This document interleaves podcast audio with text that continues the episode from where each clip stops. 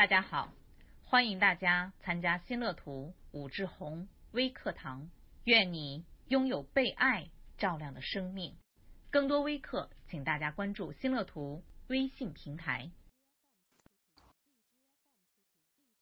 各位群友，大家好，我是魏琪姐，欢迎大家来到新乐土武志红微课。愿你拥有被爱照亮的生命。今天想跟大家分享的主题是远离产后抑郁。产后抑郁症呢，被我们形容成为是从喜悦的高峰到绝望的低谷。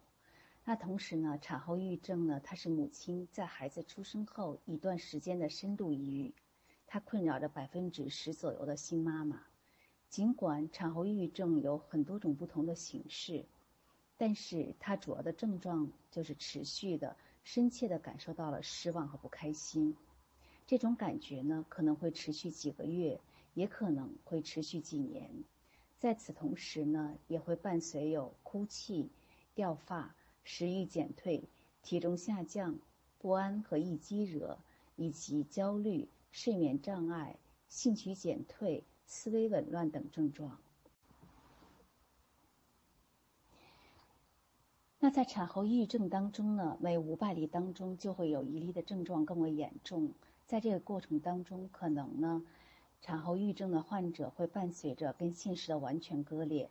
它不仅会影响着母亲的心身健康、婚姻和家庭，还会对婴幼儿的身心健康发展构成一定的威胁，具有极大的危害性。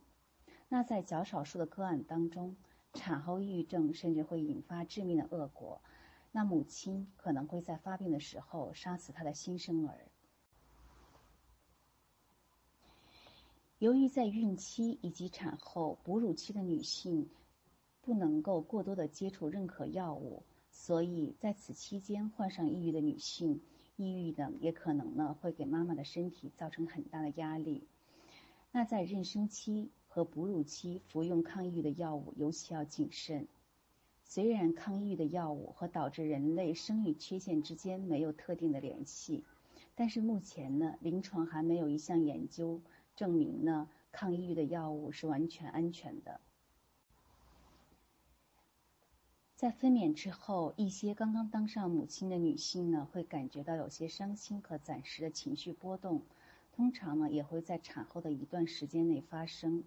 那么在这段时间内的话呢？大约会持续十天到十五天左右，会有百分之八十到九十的妈妈可能呢都会感觉到有一些抑郁的情绪状态。那这些抑郁的情绪状态呢，仅仅是对于分娩应激的一个正常反应，而且呢很快就会消失。这种现象有的时候也会称之为 “baby blues”，也就是婴儿忧郁的产后轻度抑郁发作。在分娩之后呢，女性的角色会发生一定的改变。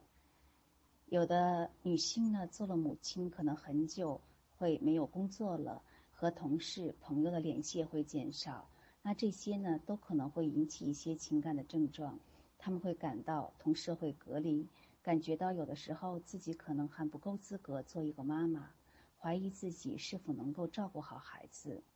那在产后的这个阶段，新妈妈们很期望得到很多的社会支持，特别是自己丈夫的。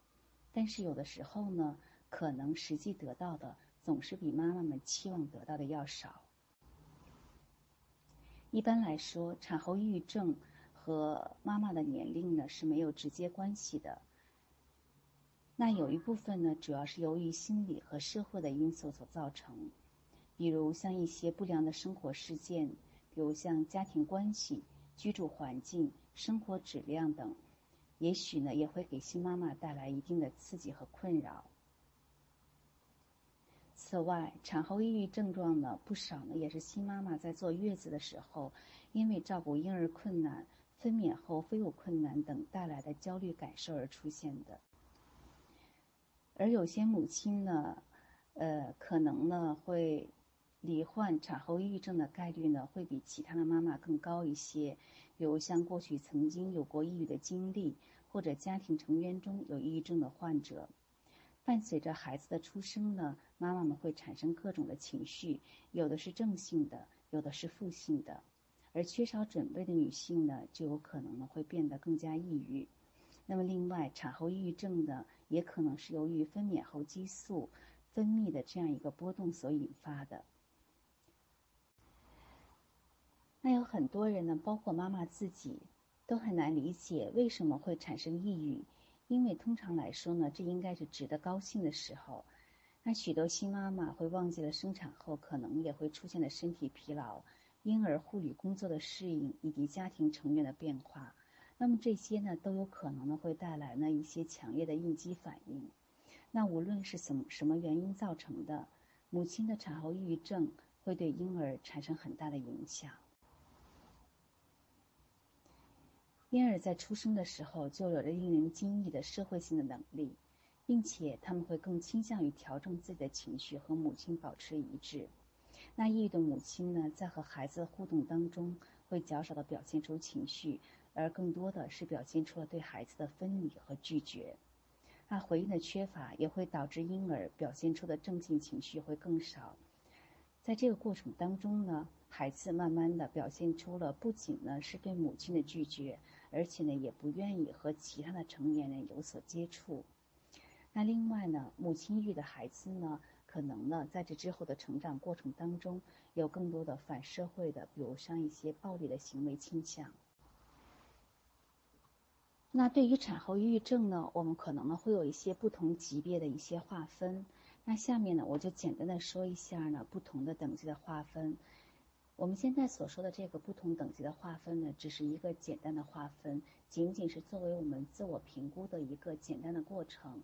那如果我们想要确定的知道自己是否有产后抑郁症，那么我们就需要到专科医院去就诊，来请专业的医生帮助我们来进行诊断。那我们会知道呢，由于每个人呢都会有不同的个体差异，所以产后抑郁症的严重程度和持续的时间呢也是会有所差别的。在临床上来说呢，从心理健康的状态到疾病的状态，一般呢。可以分为呢不同的几个阶段。那么呢，这四个阶段的话呢，也同样呢适用于产后抑郁情绪的这样。这四个等级的划分呢，分别是产后的心理健康状态、产后不良的心理状态、产后心理症、产后心理障碍以及产后心理疾病。首先，第一点，我们先来看产后的心理健康状态。那抑郁情绪呢？它也是一种呢比较隐秘的一种不良的心理情绪。那心理健康状态和非心理健康状态的区分标准也一直呢难以界定。在这个过程当中的话呢，我们也可以呢采用一种呢便捷的评价方法，也就是说从自己、他人评价和社会功能状况这三个方面来进行分析。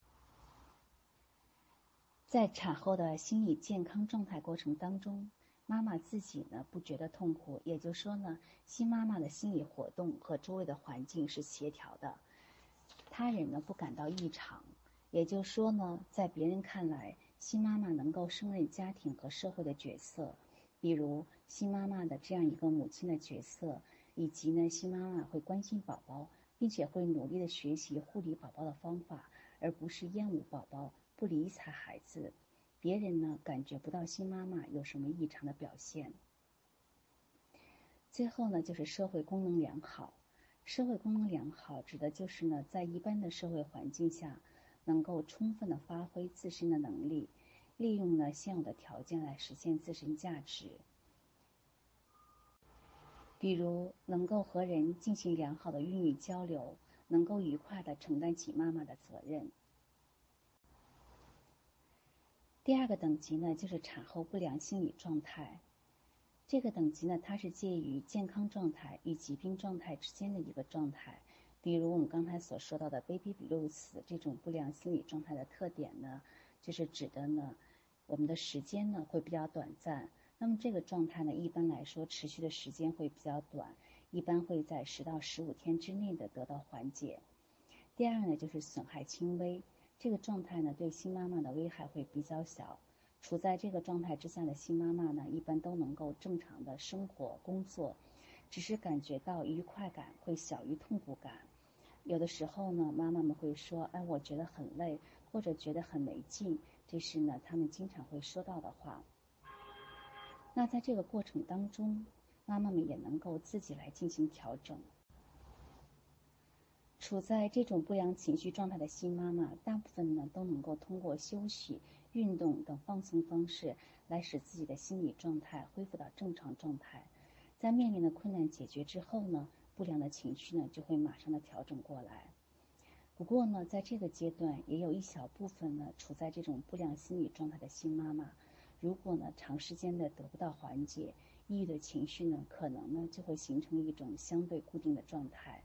那对这一部分的人群呢，也会建议呢，我们的妈妈会尽量的寻求心理咨询师的帮助，以尽快的得到调整。第三个等级呢，就是产后心理障碍。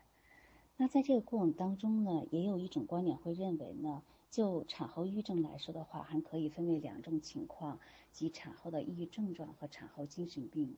那产后抑郁症的特点呢，主要是心理活动的外在表现和事件刺激的正常表现是有异常的。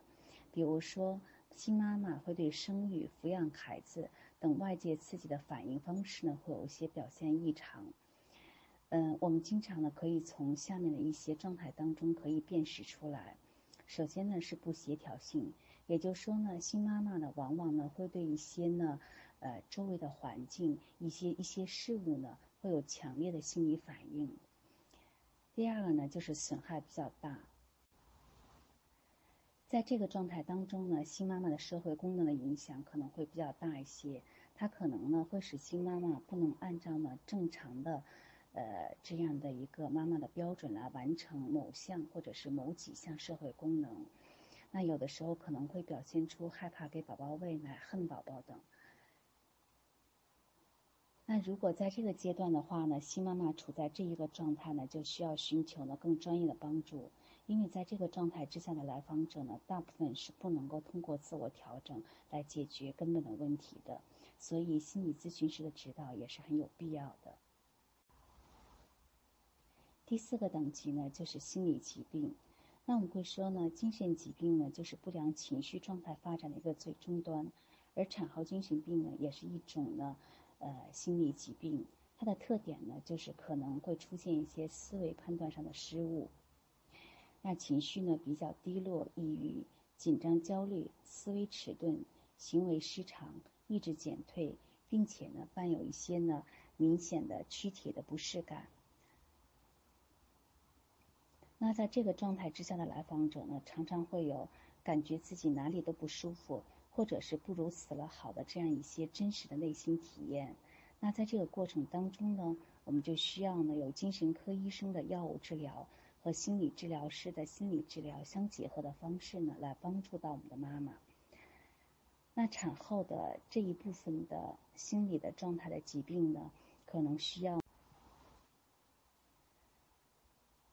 那在产后呢这一部分的心理疾病呢？可能需要呢，采用了更多的药物干预，这样可以减少新妈妈自杀和伤害婴儿的危险。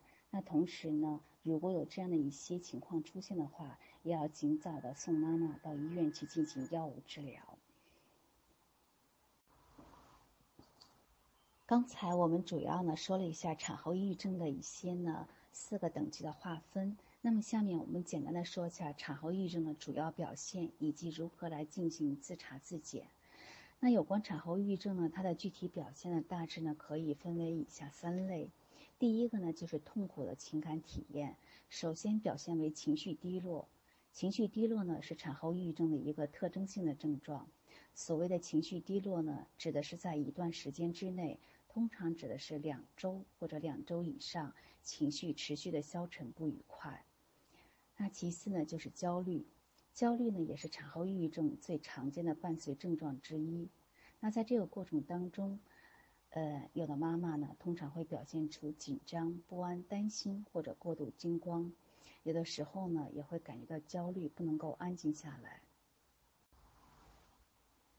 与此同时，焦虑呢还可能伴随着一些躯体症状，比如像口干、出汗、恶心或者胃部不适感等。情绪波动呢，也是呢产后抑郁症的妈妈们比较常见的一个状态，情绪变化非常的突然剧烈，有向极端发展的趋势。有的时候我们可以称之为是喜怒无常。